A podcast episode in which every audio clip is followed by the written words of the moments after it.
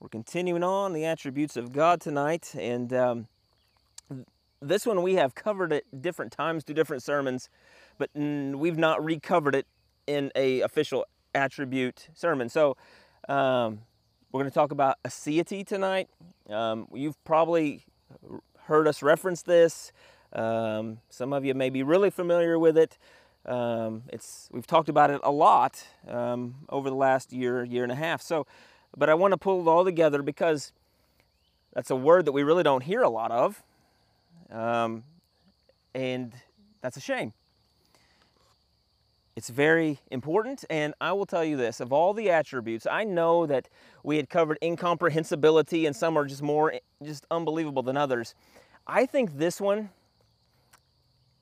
is I mean, the holiness of God and the sovereignty of God and the, the triune nature of God, all those things are unbelievably hard. But this one goes against our human finite minds so much, I can't even put it into words. Because we, as human beings, we cannot comprehend not having a beginning and not having an end. Our minds are, well, here's where things start, here's where they end. And tonight we're going to go into a, a, an attribute that only God has, obviously, but is so mind blowing when you stop to think about it. Uh, we've talked about this. This is one that is overwhelming. And we'll do our best by the help of God and the Holy Spirit here to, to work through this. Um, so, before we get started and describe what aseity means and the implications with that, um, let's pray. Heavenly Father, we thank you um, that you have life in yourself, that you are life. You're the creator of all things, and God, you are amazing. You are incomprehensible to our human minds. Lord, we know that the finite cannot fully grasp the infinite. But tonight, Lord, we ask that by the help of the Holy Spirit, that you would just help us, Lord, to understand it more, to be drawn to you more, and to see your glory more, and to see who you are more. And Lord, we cannot do that on our own. We need you, we need the help of the Holy Spirit to begin to comprehend what our finite minds are capable to comprehend of your eternal majesty and your eternal being. So, God, help us tonight, we pray. Amen. So, I don't know if anybody's not heard the word aseity, but what aseity means, it comes from the Latin word a se, which means from himself or of himself. And this speaks to God's independence, his self sufficiency, that God has life in himself. He has no other source than himself. He exists of and from himself. He exists by his own power he does not have existence, rather, He is existence. There's, you could spend your whole rest of your life trying to unpack those sentences. That God doesn't have existence because He is existence. He is the only being. He's the only I am. He's the only one that has life in Himself that has not been created and is self sufficient and self sustaining. He exists by his own power. He is not created, but rather the creator of all things. Since he's the creator of all things, he's before all things, making him eternal with no beginning or no end. That's a lot. But I want you to stop and think about this because this is where this is where it starts to become mind-blowing. There never was a time where God was not. There never was a time where God was not. Our mind is always, well, where did God begin? Where did this whole thing start? You could take your mind back as far as your finite mind could comprehend, and you'd never find the start of God because God had no official start. He's always been. Isn't that overwhelming? That there never was a time where God was not God, that He was not this eternal being. That's mind blowing. And He has no end. This is infinite language. This is eternal language. of this God that we serve. And I think a few of the verses that really speak on his aseity or having life in himself we find in John. And as Lynn was speaking earlier, yeah, a lot of John here. and Sunday, when we talk about the first verse about in the beginning was the Word, that right there speaks to God's aseity. Because we're going to talk about on Sunday, what does that term in the beginning mean? It does not mean the beginning of all eternity because God has no beginning. So, what is this beginning? It's the beginning of creation. And if God is in the beginning before the beginning of creation, mean that he had to be existent to create those things. And if he's before the beginning of creation, then he's uncreated and he has life in himself. That's overwhelming. I think John chapter 5 verse 26 says it beautifully. It says for just as the Father has life in himself, even so he gave to the Son also to have life in himself. And in John 1 4 it says, In him was life, and the life was the light of men. Everything else that has life is dependent on God. Who is God dependent on to have life? No one. He is life in himself. He is the ultimate being. And we see the aseity of God in the first verse of the Bible. We just mentioned it. I don't want to spend all the time on it because I got to have something to talk about on Sunday. But in the beginning, God. That's how our Bible starts, isn't it? So before there was anything, before there was a world, before there was earth, before there was stars, before there were anything in existence, God was. That's how he can create all things. If God was created, he's not God. And if something is created, something has to be outside of that creation and before that creation to create it. So there was a time when there was nothing except for God. And but there never was a time where God was not. And in the beginning speaks to creation. It speaks to the creation of this earth and the stars. And you read that in Genesis 1. But it says, In the beginning, God created. No one created God, but God has always been. That's how He can be there in the beginning, before anything was, because He has life in Himself. He's the uncreated creator. Before anything was created, that we see before the earth, before everything we mentioned, God existed, God is. And then in John chapter 1, we'll read on Sunday, in the beginning, which, does that sound familiar? In the beginning. We compare that to Genesis 1 1, in the beginning. In the beginning was the Word. That's going to refer to Christ. He was there before creation. And again, if He's before creation of all things, He's the creator of all things. And if no one created him, then he has life in himself. If he has life in himself, he's eternal. If he's not bound by time and space and he's out of that, then he's eternal. He's infinite. Isn't that amazing? This is an amazing God, a holy God.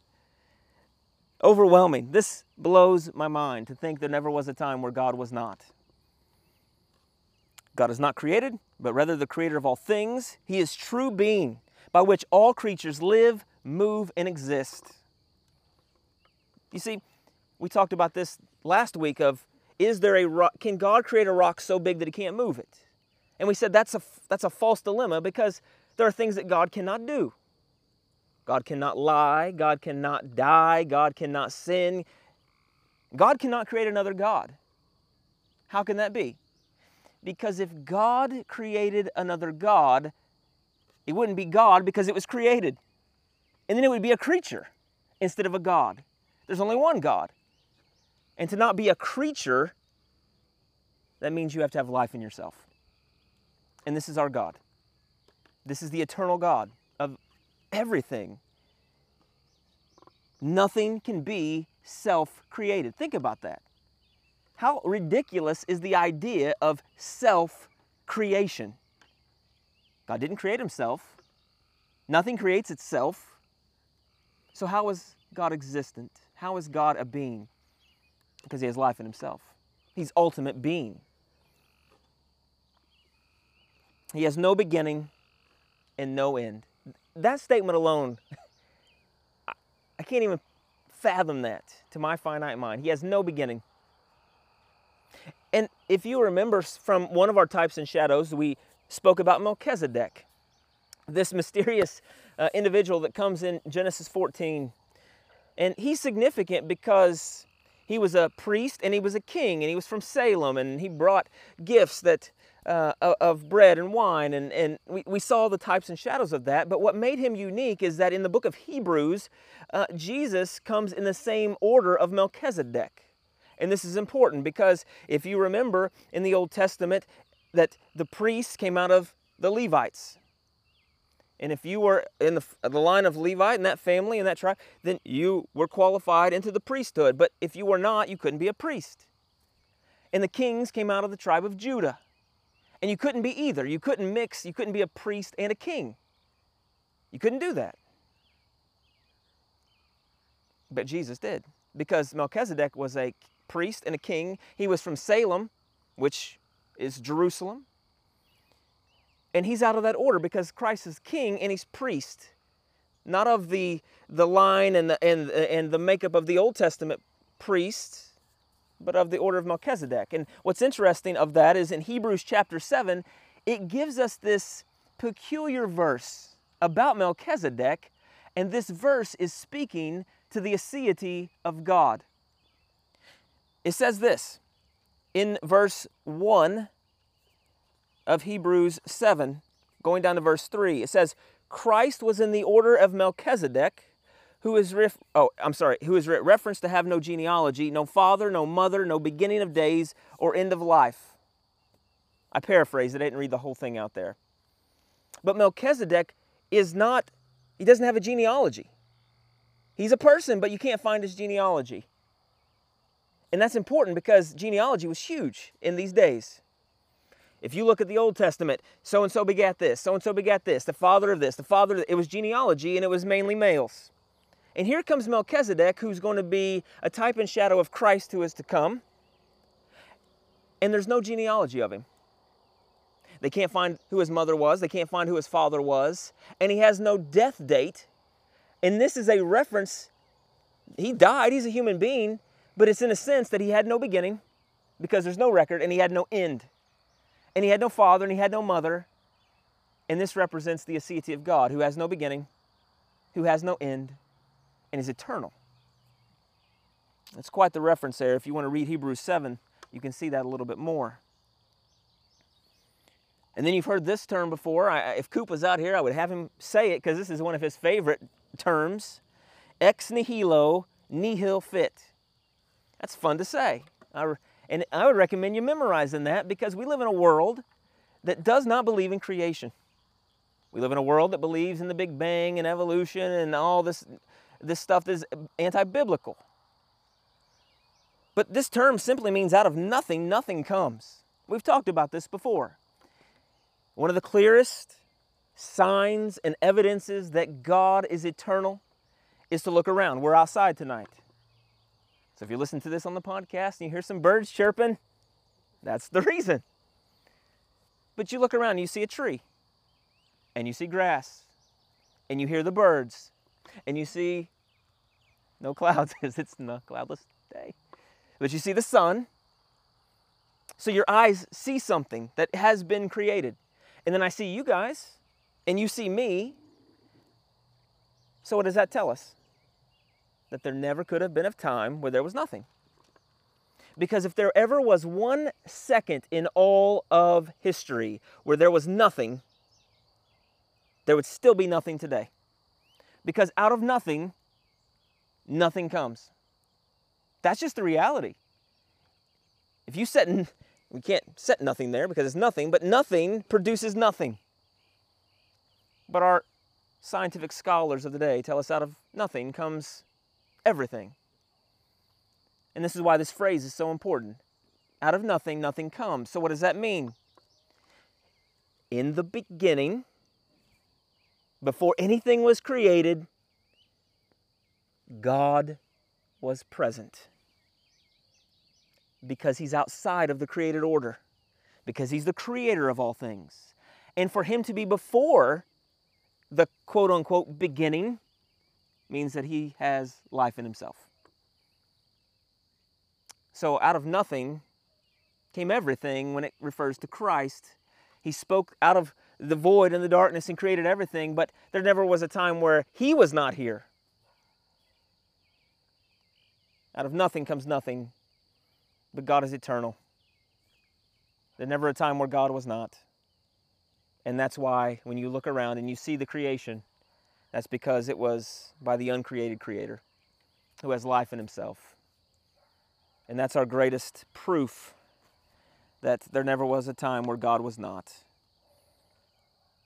And A.W. Pink here, I'm just going to read this quote talking about his creation. Because we look around and we see his creation.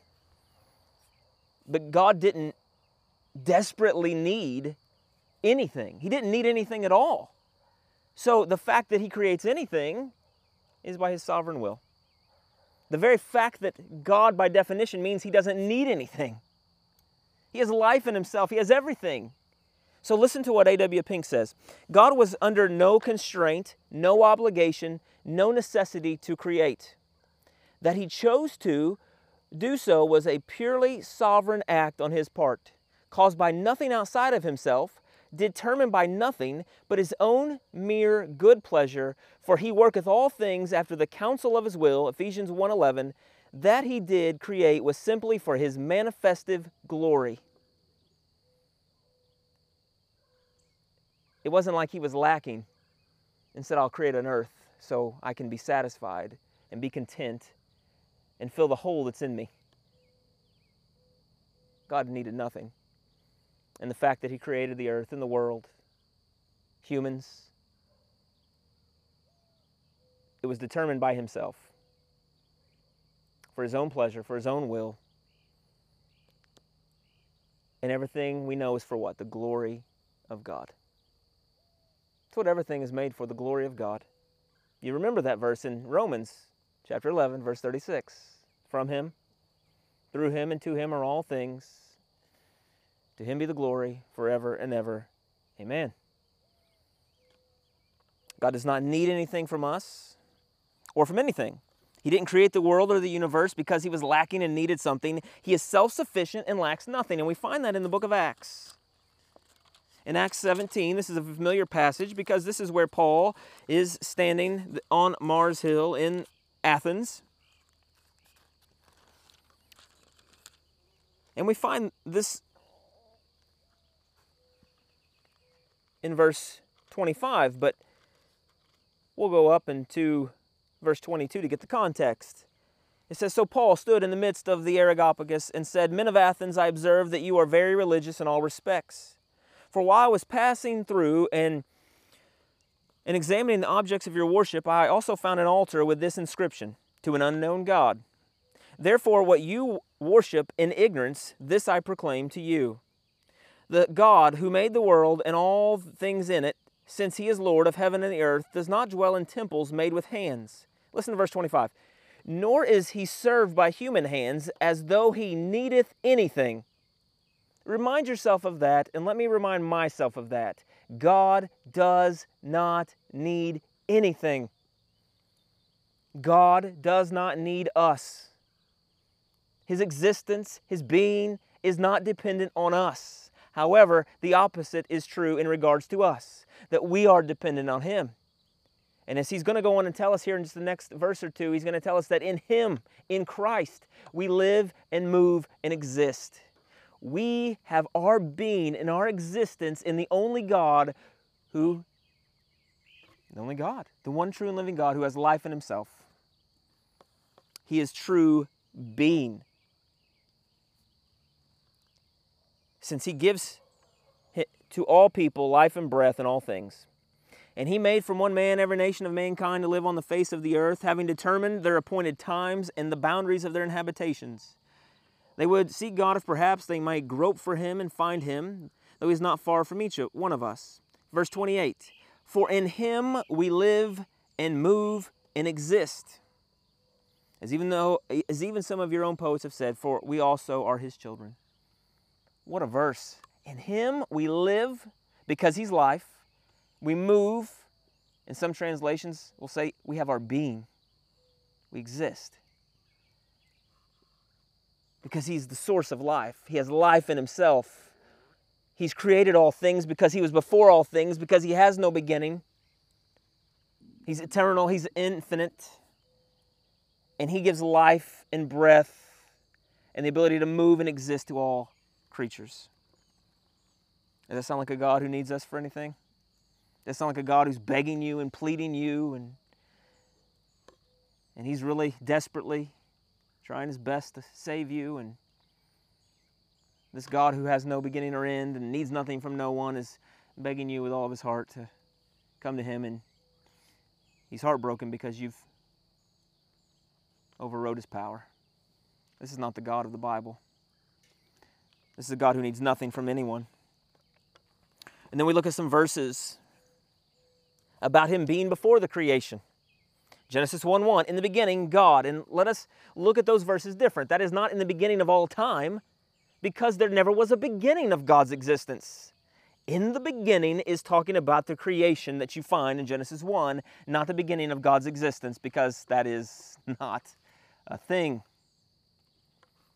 Psalm 90. I love Psalm 90 because a lot of times we think that Psalms are mainly David, and they are. But there's other people who wrote Psalms that are songs and, and poetry and prayers. And Psalm 90 is the oldest psalm in the Bible. And Psalm 90 is a song of Moses. Think about how long ago that was before David. And here's what it says the oldest psalm in the Bible, Psalm 90, in the first two verses, said this Lord, you have been our dwelling place in all generations. And then here we go. Before the mountains were born, or you gave birth to the earth and the world, even from everlasting to everlasting, you are God. What a, what a verse. Before you birthed the earth, before you spoke the earth into existence, before you created a mountain, before you did anything, you are God.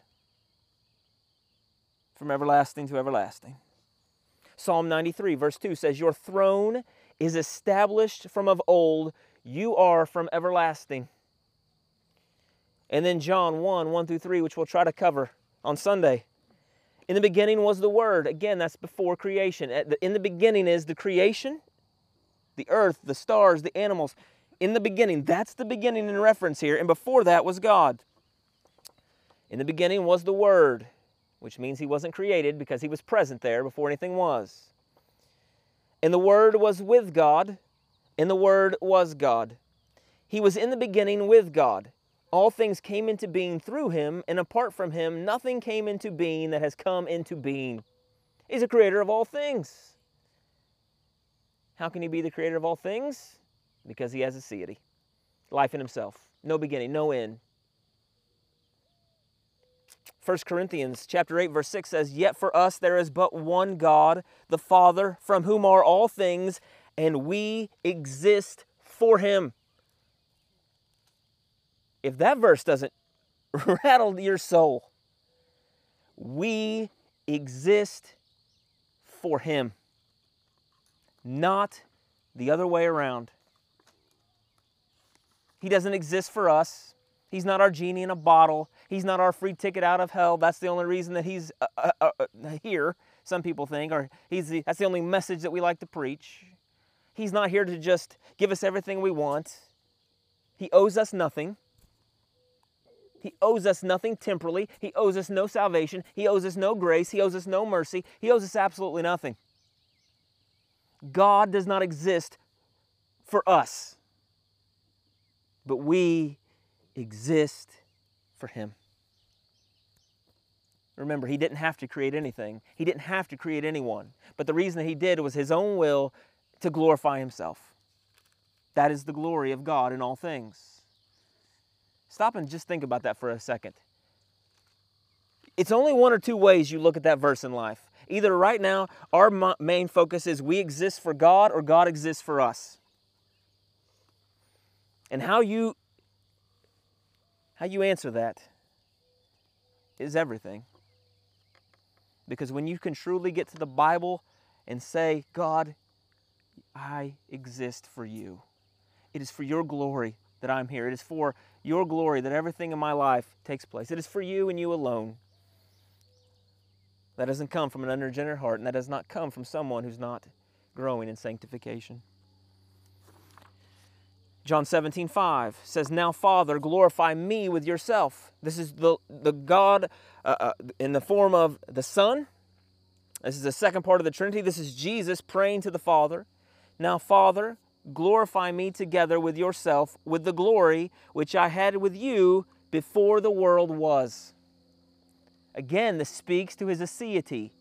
He's uncreated, he has life in himself. Before the world was, the Son and the Father and the Holy Spirit were in perfect harmony from eternity past.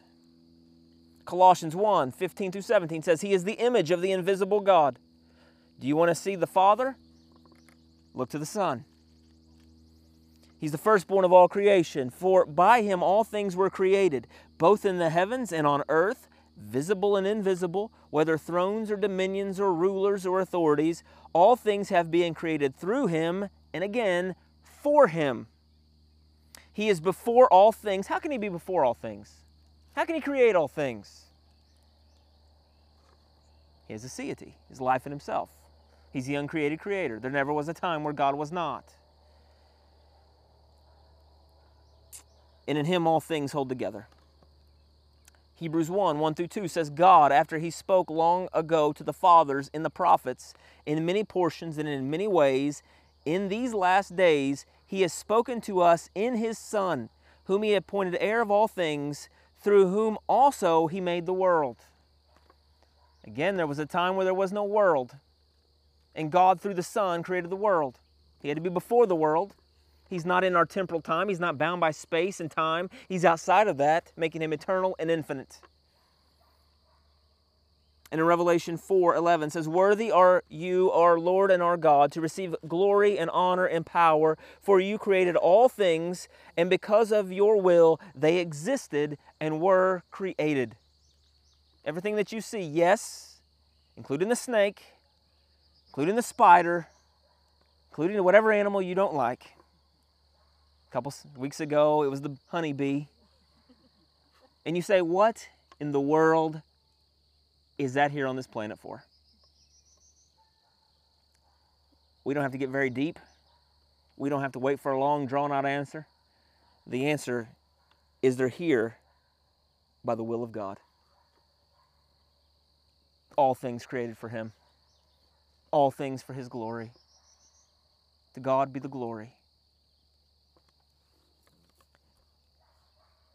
And that's the cry in heaven in Revelation 4 Worthy are you to receive glory and honor. Why? And it mentions here because you created all things. And it's your will that they exist and were created. That's what they're bringing praise to Him for because He's the creator of all things, because He's before all things, because He has no beginning, because He doesn't require someone else to give Him life. He has life and existence and being in Himself. To be the creator of all things means that God is before all things and therefore uncreated. He is before the beginning, as we see in the Bible, of the creation of the world and all that's therein, which makes him outside of time. And to be outside of time is to be eternal. He is the uncreated creator, which we've mentioned, which makes him infinite and eternal, having life in himself, and he's the true being. It's a lot to take in. It's a lot for our minds to grasp that this is the God that we serve. This is the God who didn't need anything from anyone, but then to his people would choose to save you and choose to come into his creation and then choose to take on the form of a man and then choose to be beaten and to be ridiculed and spit on and hit, take the pain of the cross, have the Father turn his back upon him. You see, when you see that he has life in himself and that he has never not been, and you see this mind blowing aspect of God, and you see that he's outside of time and space and, and, and our infinite our finite minds cannot grasp this but he's before all things and who needs nothing of no one. And now once you see him high and lifted up and how amazing he is doesn't it make it even more mind-blowing that he would come and enter his creation to redeem and save his people? That's mind-blowing to me. That this god who has life in himself come to give life to his people. What does John 14, 6 say? I am the way, the truth, and the life. Life everlasting is in the only source of life, the one who has life in himself, God and God alone. Can you imagine this? Put this in our minds. There never was a time where God was not. And out of his own will and by his own decree, he speaks everything into existence. And then to redeem fallen creature who could not redeem themselves, he set his affection and his love on a sheep from the eternity past before the world was. And by his own free will, not bound by anything, not held by our choice, or not bound by our good deeds, but by his own free will, in his own sovereign act, he set his love upon a certain group for no reason except for his own pleasure and will. And then this God who transcends time, who's before all things, wraps himself in flesh and enters his creation, enters time and space, enters temporal time. We can mark it on a calendar. We have historical documents that he entered into this creation.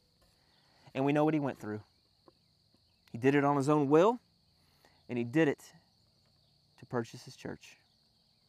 See, when you know that God has life in himself and he's uncreated, and there never was a time where God was not, that this God that we're speaking about would come and set his love upon you if you believe and save you and rescue you and redeem you and seal you and allow you to dwell with Him forever. It's mind blowing when you start to see who God truly is. The Supreme Being is the only one that has true being. Now, this is, here we go. He is the only true being. And in a sense, we're all becoming, if you will, because you change. Correct? Have you changed your mind? Are you growing in sanctification?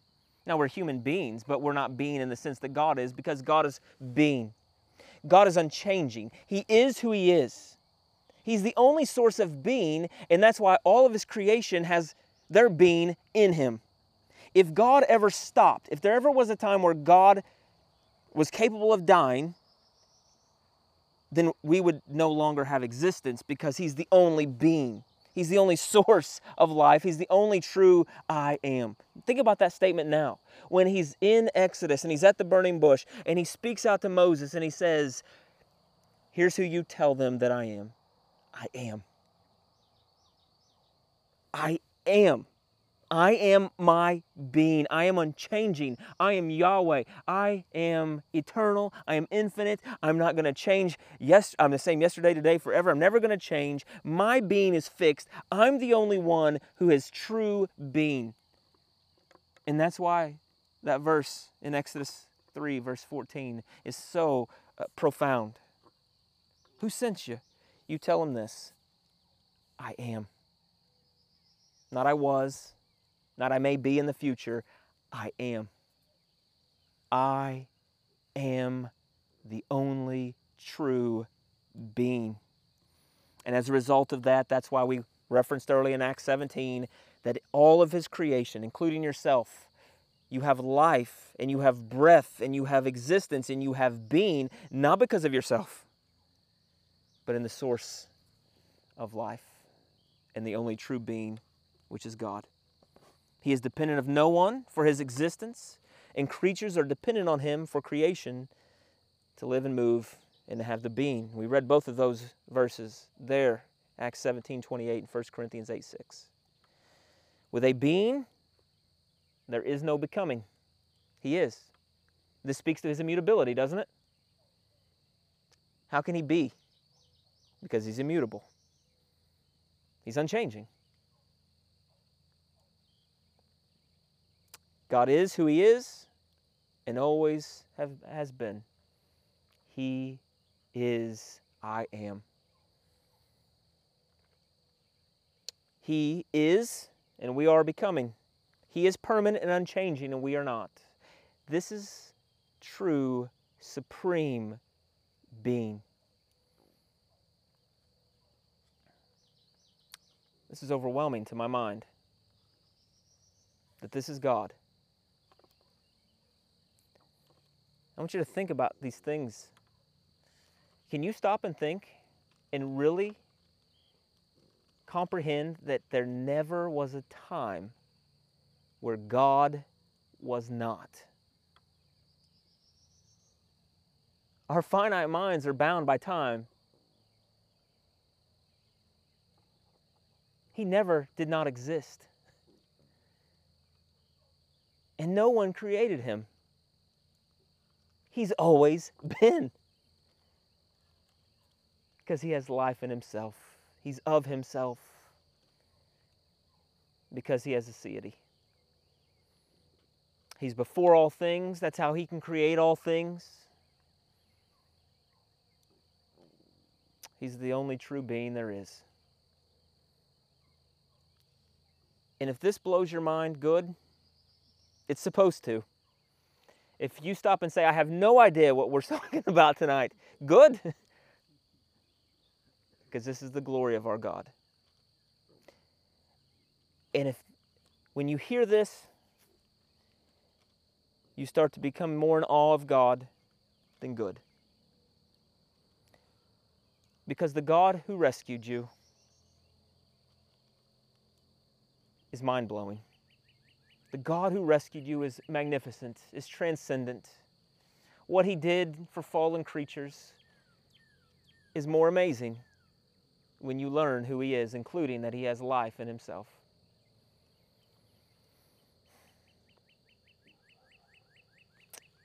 Now at the bottom, we have these famous questions. I've been asked these questions. I haven't been asked these questions by our kids uh, in a while, but I'd be ready for an answer if they did. Maybe you've heard this question Who made God? Two word answer He is.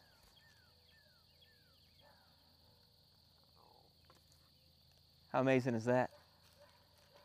Who made God? He is. He's the ultimate being. Life in himself. Never was there a time where God was not. I am. That's what he tells Moses. I am. I'm the source of all things. I'm unchanging. I am. And what's more amazing is when we talk about the Trinity, that word I am, if you remember from a few midweek services ago, we went through the ego eimi's, the I ams. That is where Christ in the New Testament uses that same wording, ego eimi or I am, to describe himself. John 8, verse 58, one of Taylor's favorite verses says, Before Abraham was ego eimi, I am. Here's Jesus in the incarnation on planet Earth in the New Testament time in first century AD, and he looks at them and says, Oh, you want to know about me? Before Abraham was, I am. Speaking of himself, speaking of his deity, I am. There never was a time where there was not the Father. That means he's an eternal Father. There never was a time where there was not the Son. He's the eternal Son. And there never was a time where the Holy Spirit was not. And we see that in creation. God created the heavens and the earth. And then the New Testament tells us that the agent that he used was Christ. It was through Christ that all things were made. And who was there hovering over the waters? The Spirit of God was hovering over the waters. It's the triune nature of God at creation. And the only way they can be there before things were created is to be there before those things. And to be there before there was anything created means that He has life in Himself. Who made God? He is. And then if they trip you up with this one and they say, well, okay, but where did God come from? You just hit them with it again. He is. You speak to the being of God. And the being of God is eternal and infinite.